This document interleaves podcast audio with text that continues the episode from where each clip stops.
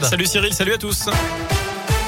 Et un peu de monde sur les routes pour ce week-end de trois jours. Bison futé voie orange dans le sens des départs aujourd'hui en Auvergne-Rhône-Alpes. Vert pour le reste du week-end dans les deux sens. Prudence si vous partez en week-end. L'Ardèche, le Gard et la Lozère sont en vigilance orange pluie et inondation. Et puis je vous parlais de difficultés. Sachez qu'il y en a aussi ce week-end à la SNCF. Des travaux vont avoir lieu de demain matin jusqu'à lundi midi en gare de la Pardieu. Le trafic sera réduit sur une dizaine de lignes, notamment celle entre Lyon et Saint-Etienne.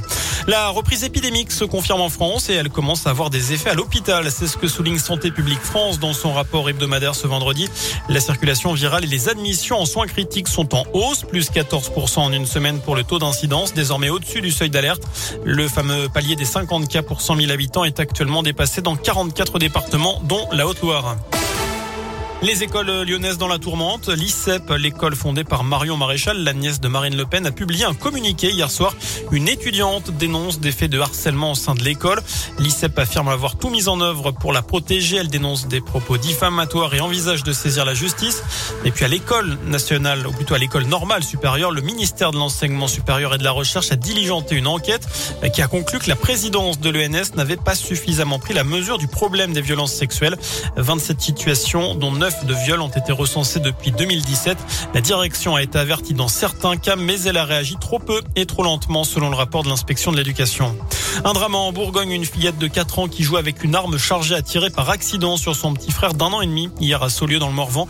Heureusement, le bébé n'est pas grièvement touché. Une enquête est ouverte notamment pour vérifier s'il y a eu imprudence des parents et si l'arme était détenue légalement. Une rencontre au sommet aujourd'hui à Rome. Emmanuel Macron va s'entretenir avec le président américain Joe Biden avant le sommet du G20. Ce sera la première rencontre des deux hommes depuis la crise dite des sous-marins entre les États-Unis, l'Australie et le Royaume-Uni. En foot, et il y a de la Ligue 1, le coup d'envoi de la douzième journée. Ce soir, un choc entre le Paris Saint-Germain et Lille. Demain, Saint-Etienne sera à Metz à 17h dans un duel de mal classés. Les Verts sont derniers et les Lorrains sont avant-derniers. Enfin, on en sait plus sur le gagnant des 220 millions d'euros à l'euro million, ou plutôt la grande gagnante, puisqu'il s'agit d'une jeune habitante de Tahiti en Polynésie française. Et comme si la vie n'était d'ailleurs pas assez agréable là-bas, elle jouait pour la toute première fois. Elle a utilisé le système flash pour remplir sa grille.